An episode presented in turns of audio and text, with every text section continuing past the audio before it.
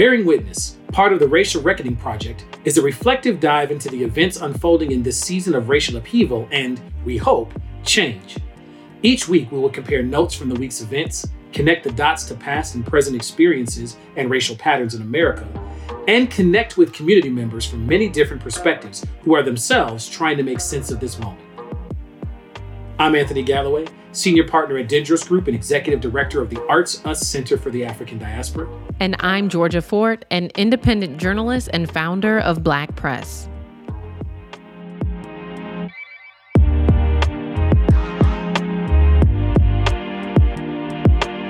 It is certain, in any case, that ignorance allied with power is the most ferocious enemy justice can have. James Baldwin. This past week saw several demonstrations from silent marches to clergy, prayer rallies for justice. We also saw that the city of Minneapolis has settled the civil case with the Floyd family for $27 million, the largest civil settlement of its kind in history. And as we watched the jury selection process, one thing became clear, to me at least. Having experience or nuanced understanding of the experiences of black and brown bodies is proving to be a liability for your selection on this jury. As I listened to Miss George's coverage of the jury selection process, I couldn't help but feel a sense that even though the trial has not begun, another trial was at play. Many watching could feel when a juror's responses were likely going to disqualify them. It was like watching a sick game show where proximity to any strong opinions or life experiences could get you kicked off the island. Inherent, however, was a disheartening pattern. To quote Mr. Mel Reeves, honest black people will have a hard time getting seated on this jury, regardless of your ability to pass impartial judgment based on the evidence. That quote is something that is absolutely on my mind as we begin our discussion today. So, Miss Georgia, let's compare notes. You've been covering this through the week, um, and of course, the new the new information that we got today, the day that we're recording about the settlement. Um, let's let's do some recap. What's what have you seen this week as it relates to the case? Well, I think, you know, the biggest thing is the dissection of the jury selection process and how that has contributed to systematic racism in the pursuit of justice. And not just in this case, but in every case that failed to deliver justice for Black and Brown people. I, I think that uh, for the first time, people are really paying attention uh, for the first time, people are sitting down and understanding and dissecting how this process works. And uh, the the summary of last week was Mel Reeves's quote: "Honest black folks ain't gonna get a seat on this jury." that that summarizes it. If you're li- if you're a lying black folk, you might have a chance. But if you tell them the truth, like we heard the African American mother speak speak truthfully about seeing a horrific video of the death of a black man and she admitted that she cannot unsee what she saw. But her admission of truth and transparency uh, was the same truth for anyone else. Every other single person uh, who has been selected for the the jury so far has admitted that they've seen a clip or they've seen the video. Can they unsee what they saw? No, they can't. And so why is one standard held for uh, a black woman as a potential juror? The standard is she's supposed to unsee what she saw but nobody else has to. And so I, I do think that when you look at jury selection being the framework, the foundation for the outcome of this trial, uh, I think that everyone is talking about the jury selection. And the last thing I'll add is uh, the jury questionnaire. I did have hmm. a chance to get my hands on the jury questionnaire. There's 69 questions. It's sectioned off into uh, six different uh, pieces. And at the center of this questionnaire is how do you feel about Black Lives Matter? And how do you feel about Blue Lives Matter? And the one thing that really resonated with me about these two questions is that when when these potential jurors were asked how do they feel about BLM or BLM, I didn't really hear anyone draw out the point that there there's no such thing as a blue life. Hmm. That at the end of the day, an officer can take off their blue uniform and be who they are. But at the end of the day, my black brothers and sisters cannot take off their skin. And so to look at a questionnaire and and see that it it is designed in a way that is resulting in what feels like bias, racial bias for uh, the type of people who are being selected for this jury. And you know, your that point is so is so poignant, and it stands out as you listen to the folks who have been selected. That proximity to um, a viewpoint of of uh, cultural respect for law enforcement or authority is not something to investigate in a trial about an officer who who overstepped their bounds. We have the video evidence to prove it.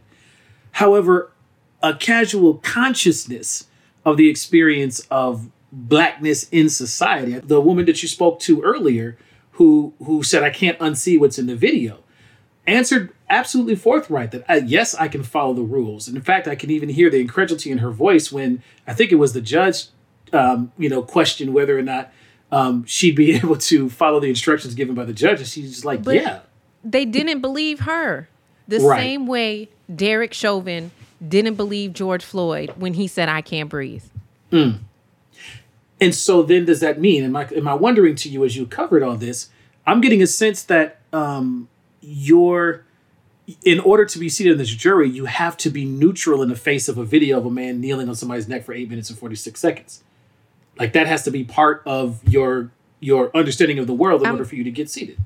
I'm glad you pointed that out because it, it does look like they're focusing on finding people to be neutral about that side of what happened, but mm. they're not looking for people to be neutral about policing mm. because we know that one of the jurors has a friend who is employed for the Minneapolis Police Department. Mm. How how is that not a red flag for someone someone's ability to be impartial? How does that happen? There's a reward for being disconscious. That our legal system it has it baked into it a reward for being disconscious of the experience of certain groups of folks, and that consciousness becomes a liability for participation. And none of those have go to the central question that the legal system is asking for the jury selection and your ability to be uh, to take the evidence, weigh the evidence, be impartial to the end, and do what the evidence says to do. On those questions, a, lot of the folks who were stricken, particularly those who had seemed to have a consciousness around um, the experiences of, of, of, black and brown bodies in this country, um, a lot of them were able to affirmatively say um, that they could that they could take the evidence and, and follow the instructions and be a, a, participant, but their proximity to, to to Black lives disqualified them. Like it makes that is. Uh, it makes me think of a chant that you hear oftentimes at the protests. They say the whole, and I'm not going to use the profanity, but the whole mm-hmm. dang system is guilty as heck. Mm-hmm. And this is this is a manifestation of that when when we talk about systematic racism, this is what we mean. There is racism embedded in the American jury selection process. And we are all seeing it play out, not just Americans, but the world is seeing it play out. You know, to to that point in the juror selection, um, one of my fraternity brothers is is a, a, member of the Juror Project out of Louisiana, um, uh, Will Snowden, and he uh, posted a video um, that talks a little bit about some of their concerns with jury selection across the country. And one of the things baked into it, to the systemic point that you were bringing up, um, is how we get to select the juries in the first place, right? We've got voting records. We've got, um, you know, whether you, in the state of Minnesota in particular, um, if you register and get a state or official ID of some sort, is another way to get you onto the rolls. A lot of the re- things that we use to even select a pool are um, areas for which we have underrepresentation and in, in, in, disparity. uh, in the numbers of people of color, in particular, who are who would be selected in the first place. And so we not only see what's happening in the selection process, but before we even get to the selection process, those barriers are starting to work and be at play. And so, um, you know, what does it mean for a system to ask that question and investigate itself for those types of disparities? Um, and to my knowledge, never once has the this ideological question of blue lives, black lives been in a jury questionnaire. Um, is have you uncovered any other jury selection processes that have asked those questions? I have not. I do know that there is, you know, the ability to customize the tailor uh, jury questionnaires case by case for the prosecution and the defense to uh, try to determine whether or not folks are going to be impartial. Um, mm. But for this, I mean, even going through one of the questions, here's another question Were you satisfied or unsatisfied with how police responded? Uh, uh, leading up to that, I was asking, like, have you been arrested? Uh, were you satisfied with how the police responded? Following that, have you ever personally seen the police use more force than was needed? Hmm. This is going to disproportionately impact the black community.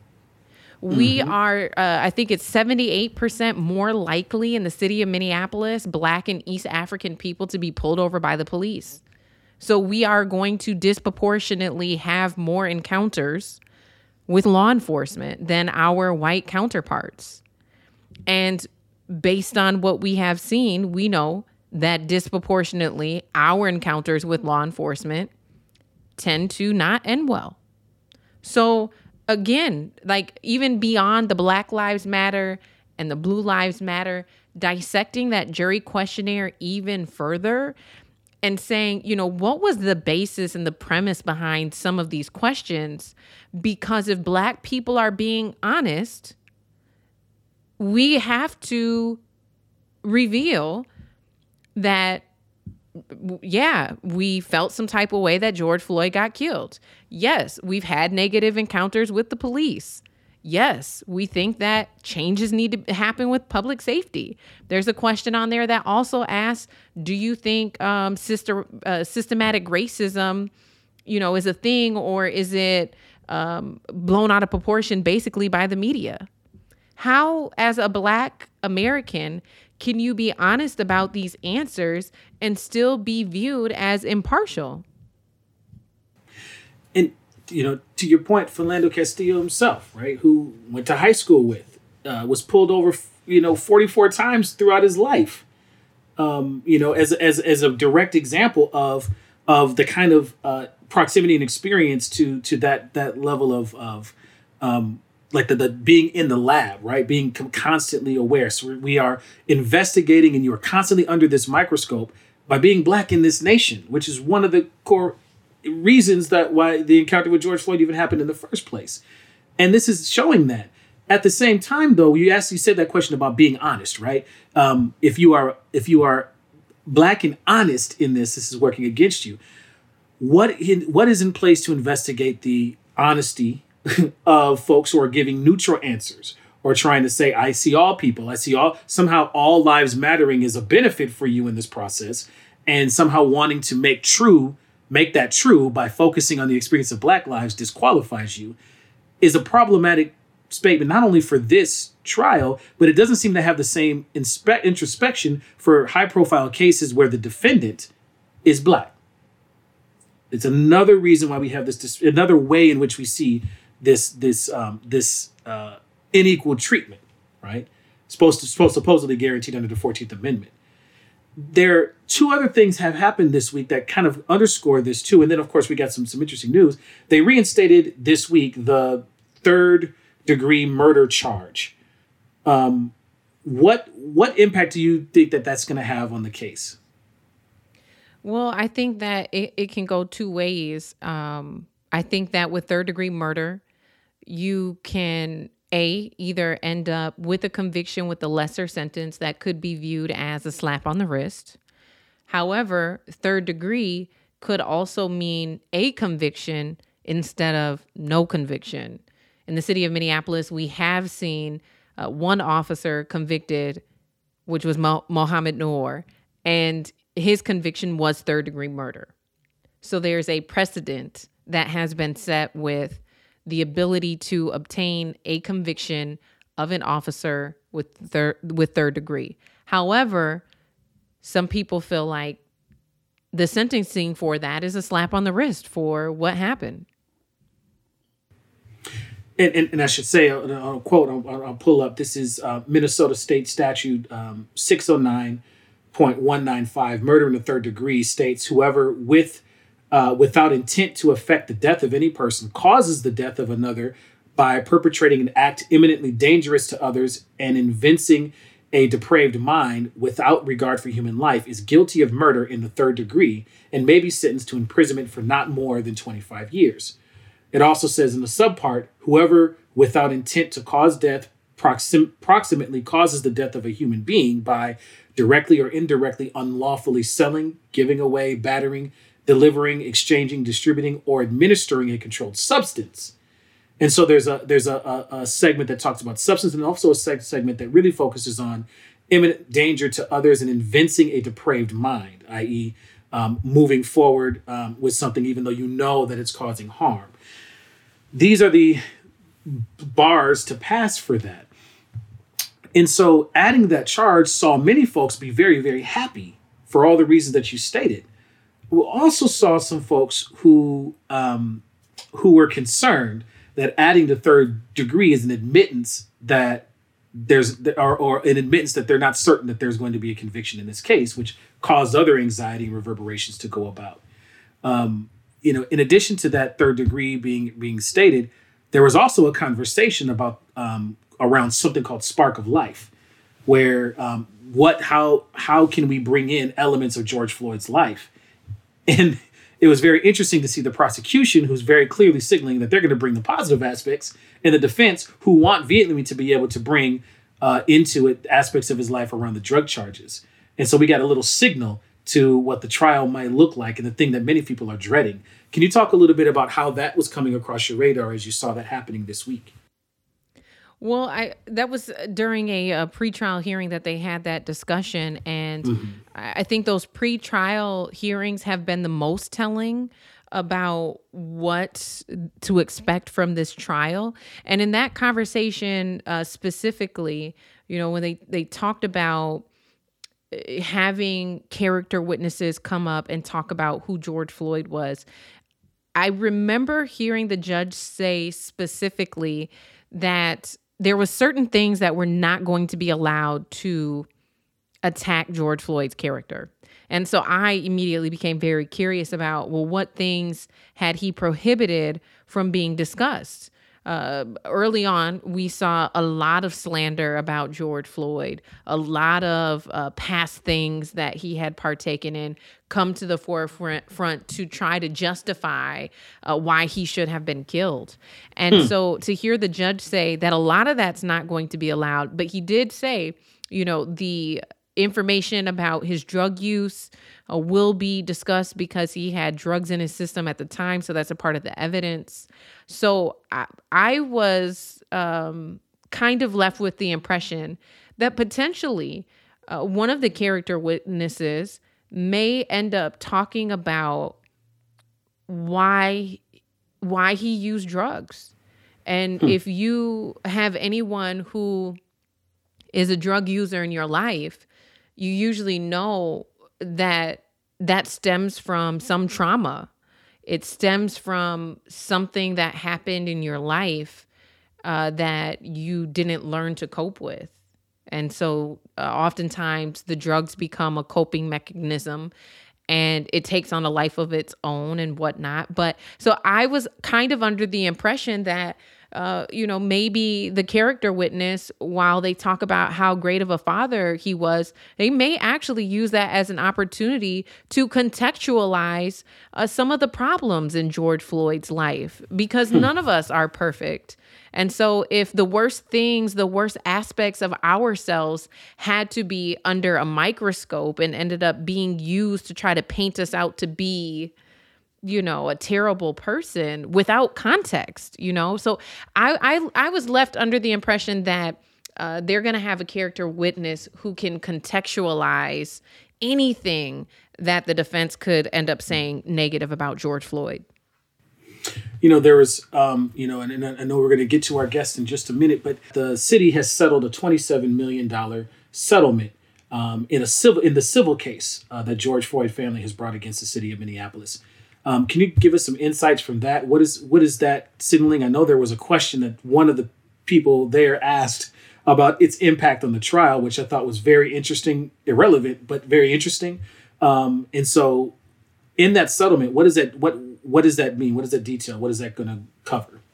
$27 million will be the largest settlement for the city of Minneapolis. Uh, I think Attorney Crump said the largest pre criminal trial settlement ever in a case like this. And $500,000 will be donated from the family to the Southside community that was hardest hit by the uh, uprising and a challenge made to the city of Minneapolis to match that $500,000. Now, some folks who are not as familiar with this process thought that that settlement meant the end of the trial, like they settled. But uh, for folks not as familiar with uh, how this works, there's two different types of cases. You have the civil case, which can result in a monetary settlement, and then you have a criminal case, which can convict someone to have to serve time. And so I think Attorney Crump said it best: is this is the pathways that our judicial system create for us to pursue justice. Those are the two outcomes. Justice looks like a civil set- settlement and criminal charges, right? Whether that will happen on in both sides, we'll have to see. But I do think in terms of timing, it is interesting cuz typically we don't see the civil settlement happen before the criminal settlement uh, settlement. And so I wonder uh, strategically in terms of public safety and uh, you know the interest of city officials. If having this victory could help balance any type of negative response if we don't see a conviction and uh, there there were some other interesting questions. Uh, there was a reporter who asked, uh, "27 million dollars. I mean, what are you guys going to do with the money?" Hmm. And attorney Crump interjected on yeah. behalf of the family and uh, politely said, "You know, eh, white families wouldn't be asked that." Mm. I remember that. I heard that. And uh, there was a couple of folks on the live stream who felt like Attorney Crump was being rude, but it is it's his legal responsibility to protect his clients. A, a, more a more non-formal response would have been none of your business. you know, it's it's none of your business what the family's going to do with that money. And one of the brothers said, you know, he'd trade it all back for his brother. Uh, mm-hmm. But just to reiterate, those are the pathways. It's not that the family's money hungry or, you know, did they deserve more than 27 million? Uh, but these are the pathways that our judicial system provides for justice. You're listening to Bearing Witness with Anthony and Georgia, Georgia. This show is a production of Racial Reckoning, the Arc of Justice, a journalism project created and supported by Ampers diverse radio for Minnesota's communities, in partnership with KMOJ Radio and the Minnesota Humanities Center. For our full conversation, visit racialreckoningmn.org. You know, uh, as we as we as we move to our next segment, one of the things that stood out in response to that was, and I love the way that this was put.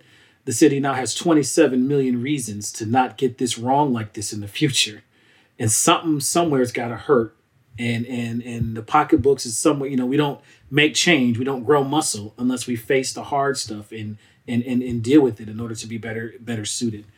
I, i've really appreciated your coverage throughout the week. You've gotten me through.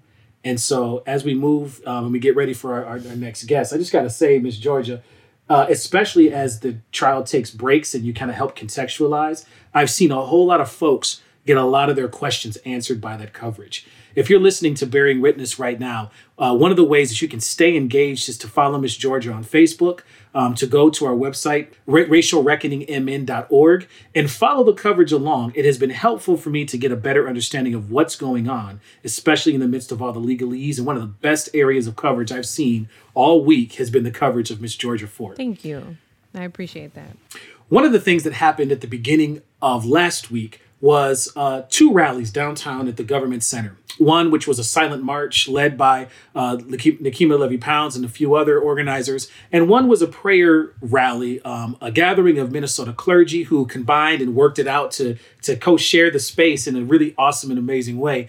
Um, but in order to cover this process, cover the city in prayer, um, Elder Stacy Smith is uh, the uh, elder for the uh, St. Paul Minneapolis district of the African Methodist Episcopal Church of the Fourth Episcopal District of the African Methodist Episcopal Church. She's also oversees uh, the AME churches in, in Canada as well uh, as the elder for the Canadian Conference, and she's also the president of the board of directors of the Minnesota Council of Churches. So she comes with a whole lot of experience in a lot of different communities and has been, you may have heard her um, first leading the silent clergy marches last year.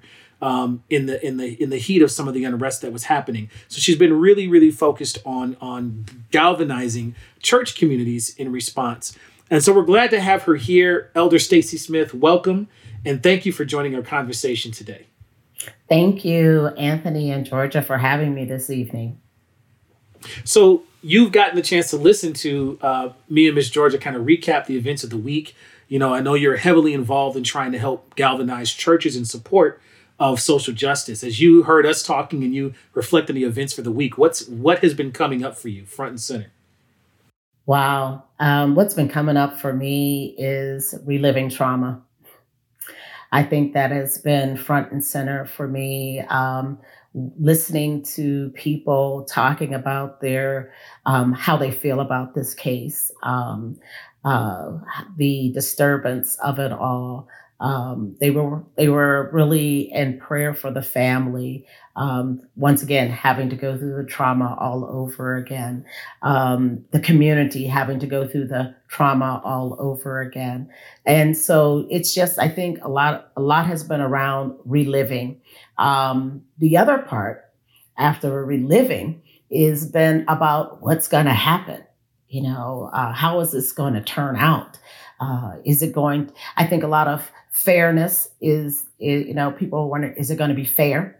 Uh, is it going to uh, is it really going to be a fair and impartial view of this uh, trial? Uh, a lot of people are really concerned about that.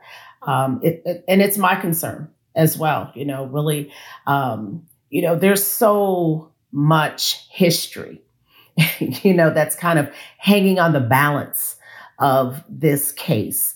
Um, there is so much uh, attention being focused on this case. The eyes of the world are on Minnesota right now, and especially Minneapolis and that government center. And what happens here in Minnesota is going to determine what happens in the rest of this nation. And in this case is probably, we thought that, um, you know, the OJ Simpson case a long time ago was going to be, you know, a breakthrough precedent type case, um, in a sense, and it wasn't its own merit. Um, but yet and still, we see this same type of, of senseless death and trauma continuing to be uh, invaded upon the African American community at an unprecedented rate. Um, it's just getting insane. It used to be like, you know, you would hear something every now and then, but I think because we're in this digital world now, that we're seeing it come to the forefront. Um, and and the pain of it is just almost too much to bear. So what I I see, what I feel, um, that's happening right now um, is that there's a lot of hope hanging in the air. Um, it, it's palpable. I mean, you can you can just you know almost reach out and and touch that. There's that hope there. There's that fear there. At the same time, it's like, what's going to happen? You know, um, there there's the we want the trial to to to start and and kind of end quickly. There's others saying, you know, they want to make sure that that when it starts, it it is truly heard and it takes the time that it needs to be heard. But then there's that background chatter that I'm hearing. It's like, well, the longer that it takes, you know, we're wondering are uh, and antagonizer is going to come. Well, you know, I, I just believe that this stuff is going to happen one way or the other, um, and that uh, we can't fear what's out there, um, what may be lurking in the dark.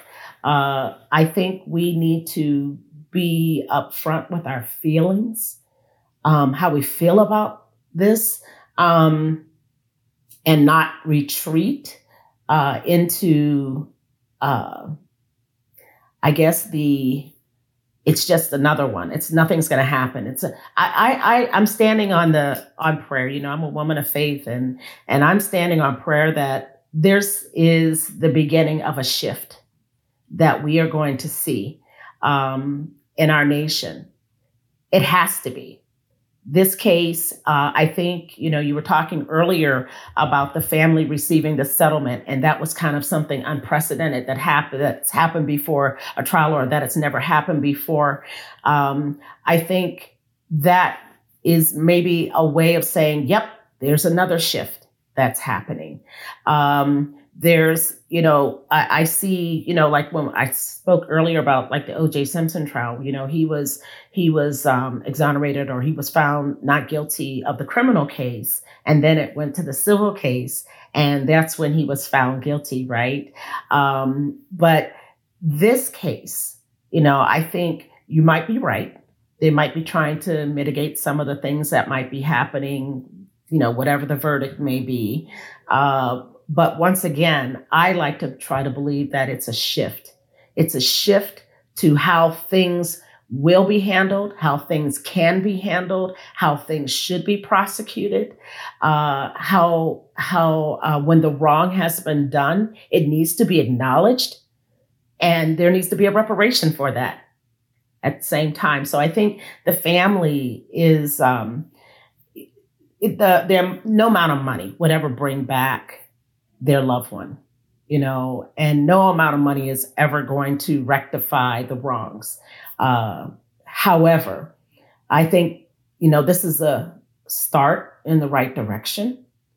Uh, I think that there is much to be gained by looking at at what's happening here.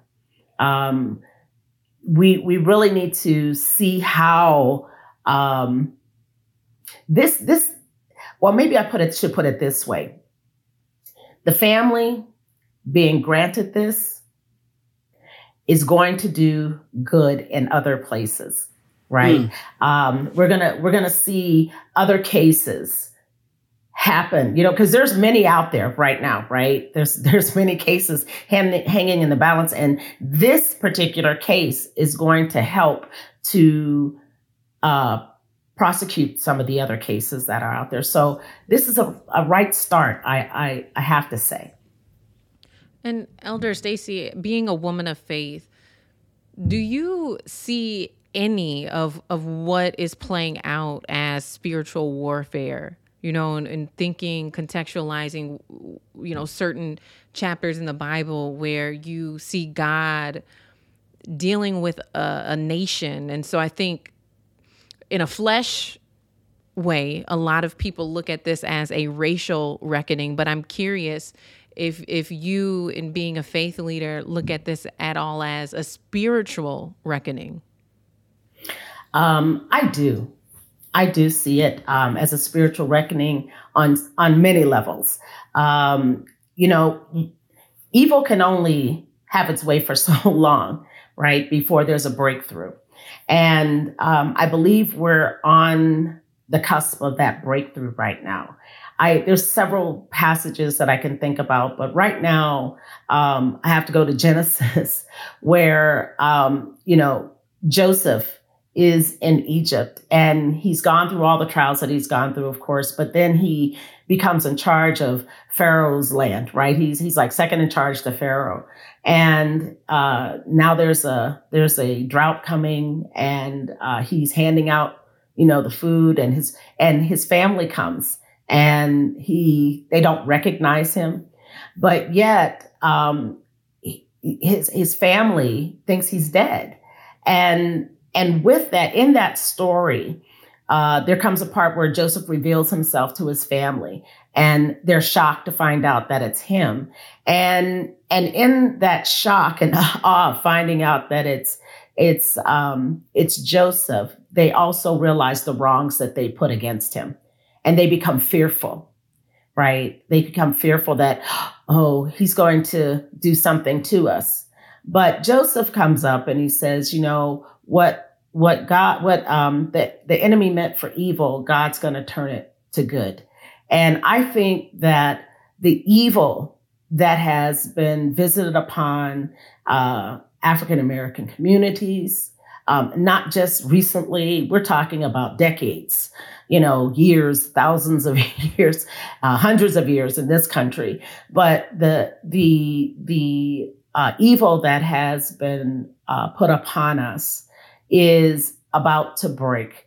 Um, I see spiritually that um,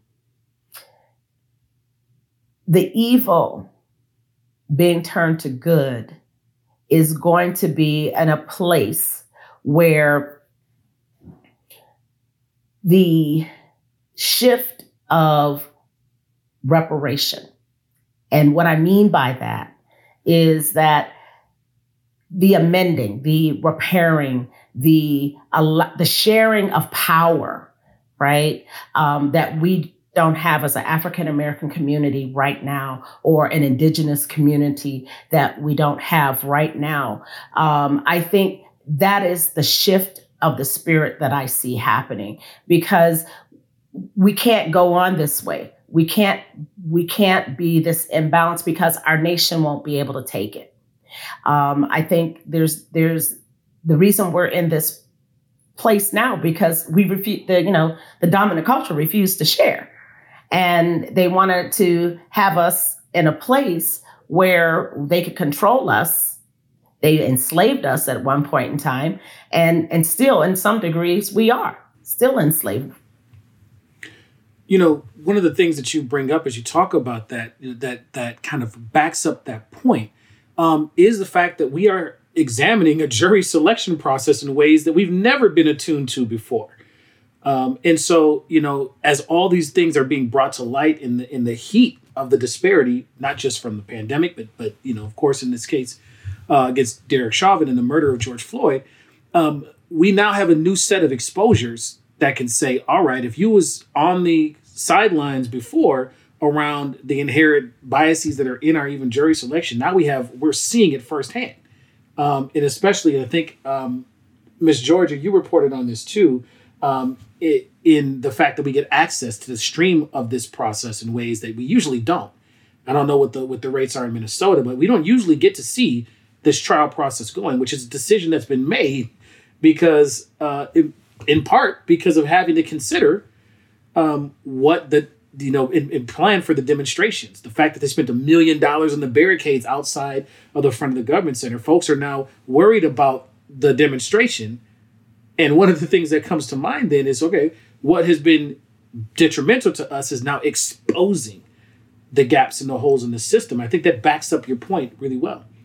You know, you prayed um, in the in the pray for MN clergy rally you brought one of the prayers centered around security. And I was wondering, I'm thinking we should take a listen to some of the things that you said in that prayer because I think um, it, it, it backs up and undergirds some of the things that you just shared. Today, I'm here to begin to pray for the security of our city, the security of our state, and the security of our nation. Amen. We'll be heard, Lord God, that the people of Minneapolis, St. Paul, and the state of Minnesota may know that it is peace. They may know that they're secure. They may, there are those, Lord God, who have been crying out for you, oh God there are those who have been crying out and lamenting in this time of Lent, Lord God.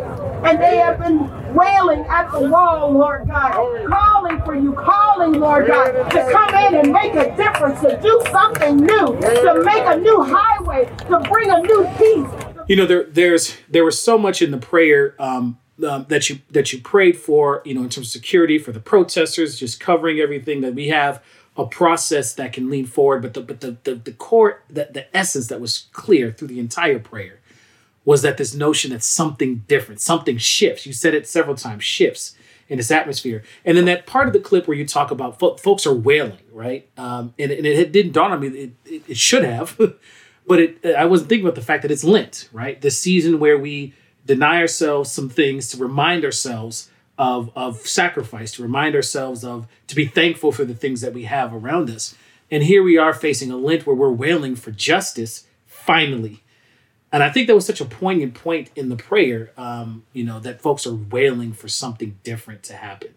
And if you're wailing and you're part of that group wailing, this week in the jury selection might not have given you too much extra to be hopeful about seeing the patterns that we saw. So I'm just right. curious, you know, as somebody who's responsible for guiding folks to to reconcile the reality of their world as a faith leader, right? To reconcile themselves. What do you, what are you finding yourself for you?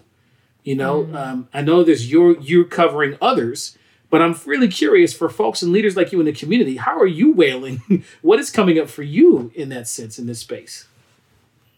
Right. You know, there's a there's a term called wounded warrior, hmm. right? and uh, you know, uh, for me, uh, I have to just stay on the battlefield. You know, uh, there's no giving up. There's mm. no there's no resting. Um, you just gotta. I have to just keep on praying. I have to keep on pushing. I have to keep on believing. I have to keep on trusting that God is about to show up. I have to live in a hmm. place of expectation where God is never going to let me down, where hmm. God is never not going to show up. And in the and if we don't have that hope, then something dies in us, right? And mm. and that that that light goes out. And and I want my fire to always burn and burn bright. And the way I keep that fire fueled is with the oil of of prayer and and the power of the Holy Spirit. And and I think that's the way a lot of spiritual leaders and and that's how we stay fueled in, in our beliefs and and and our hope and how we can lead others because when we allow darkness to overtake us, right? Then that's as good as saying the enemy's won. And I'm never going to relent for that. Hmm. I'm never going to let the enemy win. So I have to keep my light going because if it's only a little small match that's burning in the darkness, the light is still seen no matter how dark it gets, right? And so I and and if that little light is still there, then people can find it, right? People are can find that light in the dark. And then they have hope that they can find their way through it. So I think, you know, for me, I I have to keep bathing myself in that consistent prayer, you know, and and it's not about, you know, constantly always being on my knees. I pray, I'm praying right now as I'm talking to you all. right? So, you know, it's it's about the fact that um, I, I can keep myself fueled with that with that light so that it can be seen, so it can be shared, so it can comfort, that it can guide, it can lead, it can, you know, cover uh, a city, it can cover a state, it can cover a nation, it can cover a world. You know, I have to believe that my prayers, you know, are strong enough to put people on my back and carry them when they can't carry themselves, right? So mm. as a leader, as as a spiritual leader and as a leader, that's where I that's where I gain my power, my strength because God in me is greater than he that's in the world. So I carry that belief everywhere I go. And therefore, it has to show up and show up big, mm. you know? Mm. Um, so, you know, I when you play the, the, uh, the prayer, that I prayed. That's the first time, you know, that I've heard it. Um, and and a lot of times when I'm in the midst of prayer, because I didn't write the prayer out, you know, I'm just allowing the Spirit to use me in that moment. And hearing that part about wailing, right? Um, I didn't even realize that I really kind of said that, you know. So thank you. um, but but uh, but it's true because it it came from a part of prayer that um, in my in my prayer closet in my war room, uh, I'm wailing. I'm I'm wailing at the wall. I'm I'm I'm I'm crying out to God for a change. I'm crying out for those who who can't cry anymore. I'm crying out for those who who are just tired of crying. They just I, I can't cry anymore. So I'm, crying for them. I'm I'm wailing for them. The wailing is way beyond crying. It's just it's a moan, it's a groan, it's a deep uttering. It's a it's a place where you don't even know what to say anymore. But it's that rock. It's that you know it's that place where you, you know you're just giving it over. You're just giving it over. And um, I've been there. I'm there all the time, you know, in in my in my closet. You know, I'm there and I'm there for the for the Floyd family. You know, I, I'm there for the community. I'm there for those, you know? A lot of people don't talk about the people who were the actual eyewitnesses. Mm. You know, I'm wailing for them because that was a trauma that I can't even begin to wrap my mind around, right? Yeah, one of them was nine years old. Yes. Mm.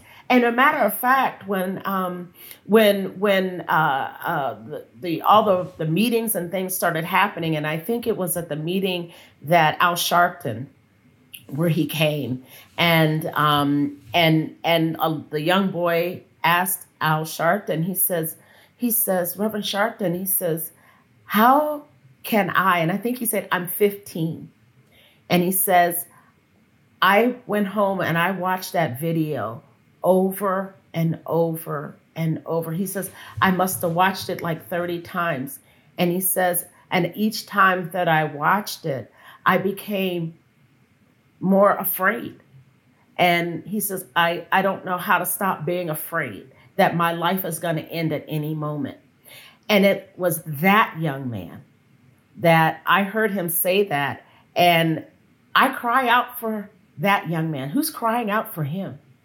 You know, um, I cry out for the people who were standing around watching this and felt helpless, helpless to do anything because they know if they acted, it would be even more of a scene than what was already happening you know or and or they felt paralyzed because they couldn't believe what they were seeing right so I, I'm I'm crying out, I'm wailing, I'm wailing for a justice system that is yet to be a honest, a honest system that we all deserve. Right? Hmm. I'm wailing out for that. I'm wailing out for for a place where where or a time that we can see that races can get along. Right? We're not going to change our skin colors. You know, um, hopefully tomorrow when I wake up, I'm still going to be a black woman. you know? you said hopefully. I'm saying hopefully wake up, baby. That's what I'm saying. Hopefully wake up. Some you things know? don't but, change. You know, right? I, I, can't change the color of my skin. Mm. So and and and white people can't change the color of their skin. We are who we are. We are born to the station of where we're born, but it doesn't mean that we have to be. Um, we can't get along. We we're we're it's like we're fighting for the same piece of cheese and and, and you know and and we're gonna see who gets there first. You know, it, it's it's a horrible place. There, there was a powerful moment at the after the rally, um, and and and I gotta underscore in Um, you know, one thing that happened is that the rallies, there was a rally and a silent march, and, and there wasn't really coordination ahead of time. And there's a powerful moment where folks are like, okay, wait, we're in the same place, and two things are about to happen. How do we how do we do that? And you and and Bishop Howell from uh, went over to talk with Nekima, and you worked it out in a way that now the clergy opened up the silent march and covered that. And then when the silent march concluded, Nekima was able to come back over and kind of give. Uh, there were two benedictions, but she kind of gave the the benediction, benediction to, yeah. to, to, to, to focus it and I thought that it was amazing time uh, moment of solidarity, regardless of kind of how yeah. you saw that scene happen. To see That's that unity.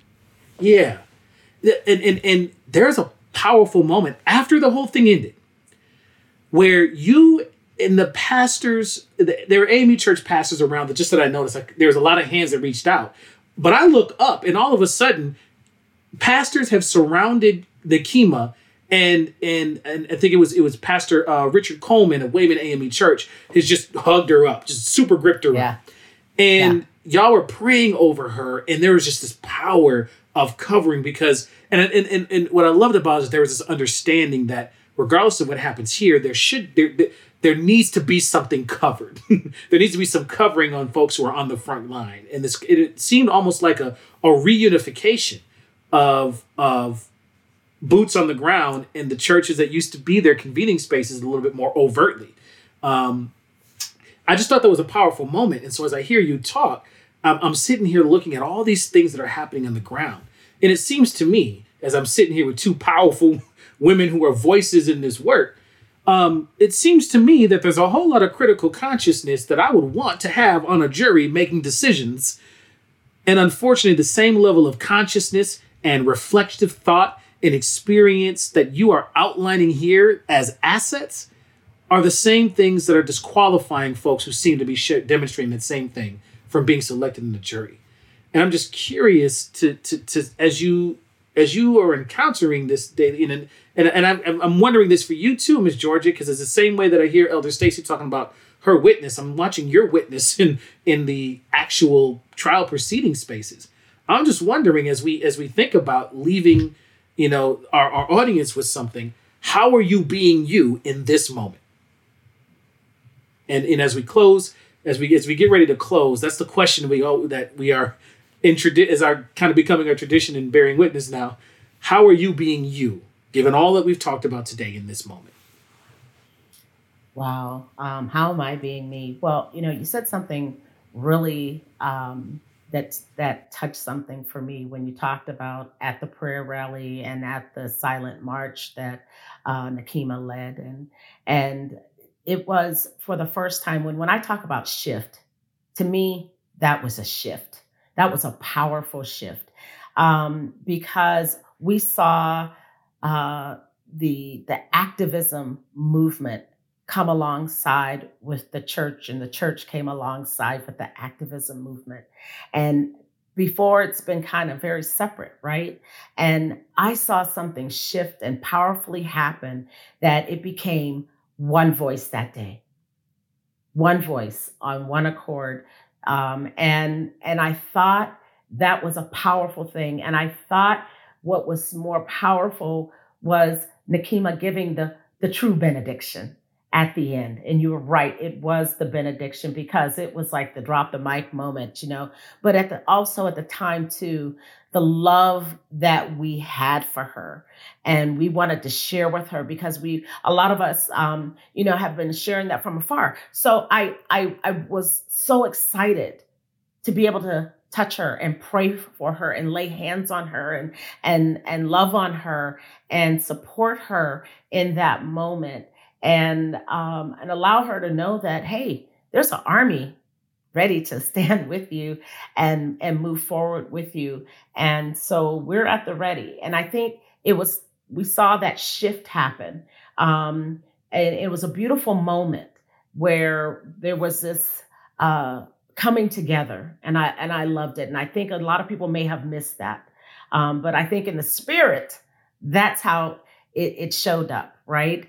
And for me showing up in this time um, I, I continue my work you know? I, I continue to try to be that voice out there somehow or another that's singing the narrative of truth um, and and singing the narrative of that. There needs to be reparations out there too right? So the, as part of the minnesota council of churches. You know one of the things that we're leading up now is truth and reparations and this is a 10 year project that we're we're looking into to now to begin to look at uh, African American and indigenous uh, or Native American tribes and how you know things have been inequitable for for us, right? And so now we're looking at the church once again leading in an area where of activism where we haven't been before. So as the uh, president of the board of the Minnesota Council of Churches, I'm excited to lead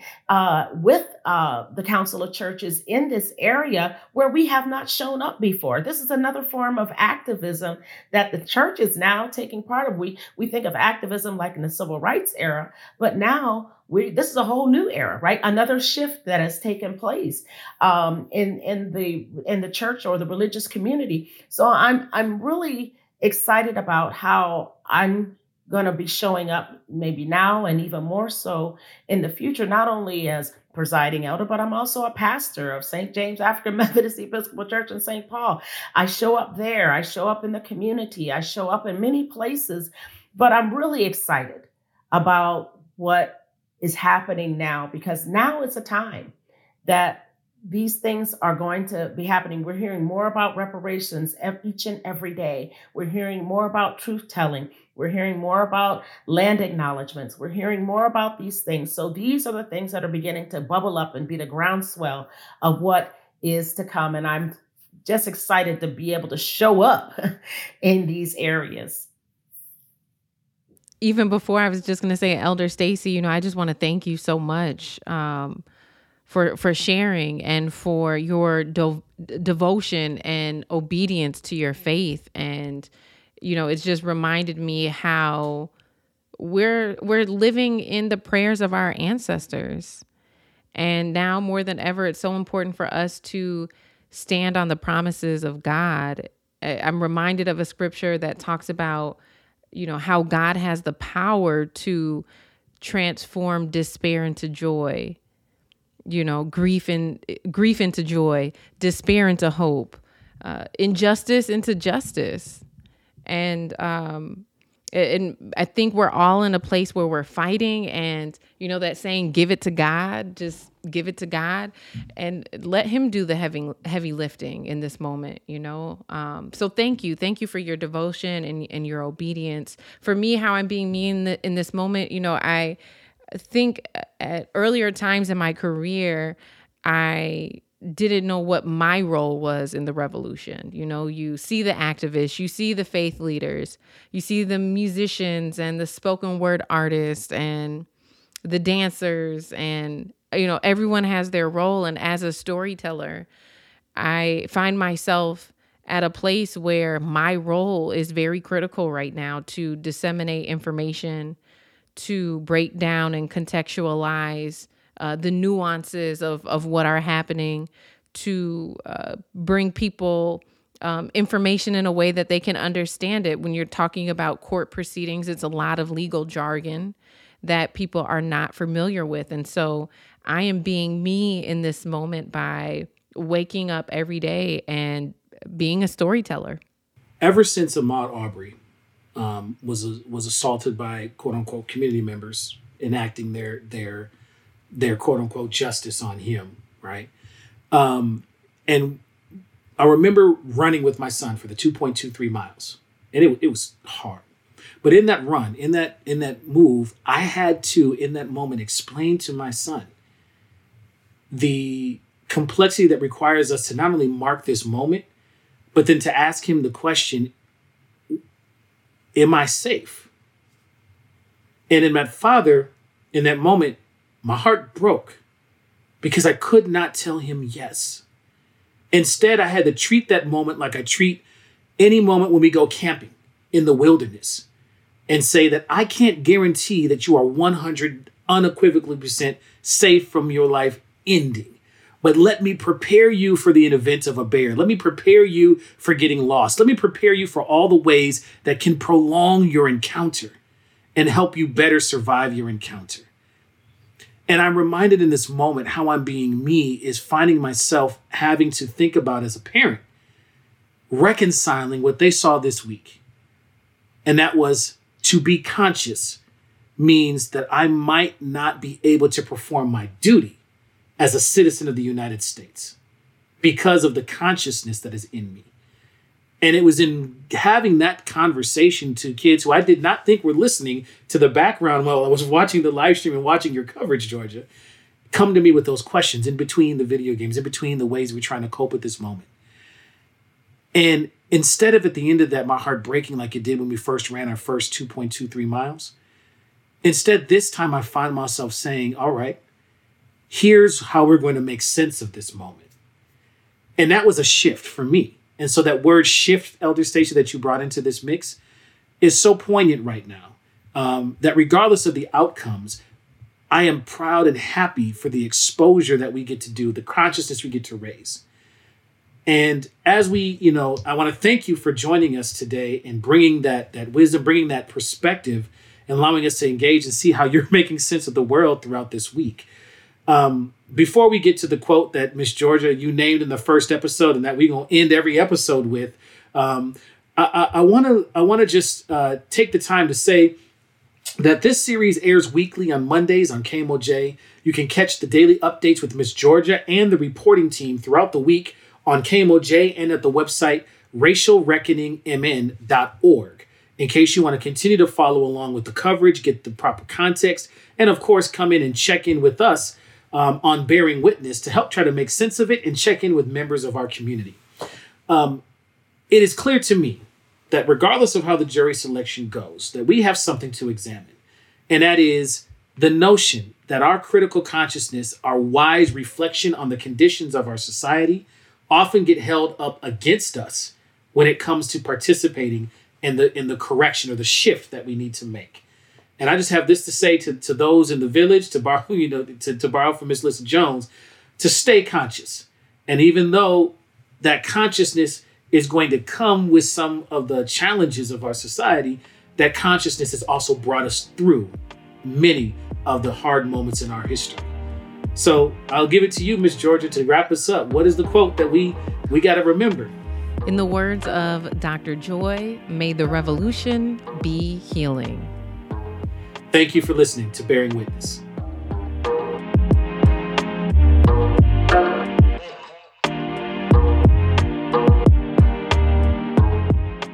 This is Bearing Witness with Anthony and Georgia. This show is a production of Racial Reckoning The Arc of Justice, a journalism project created and supported by Ampers, diverse radio for Minnesota's communities, in partnership with KMOJ Radio and the Minnesota Humanities Center.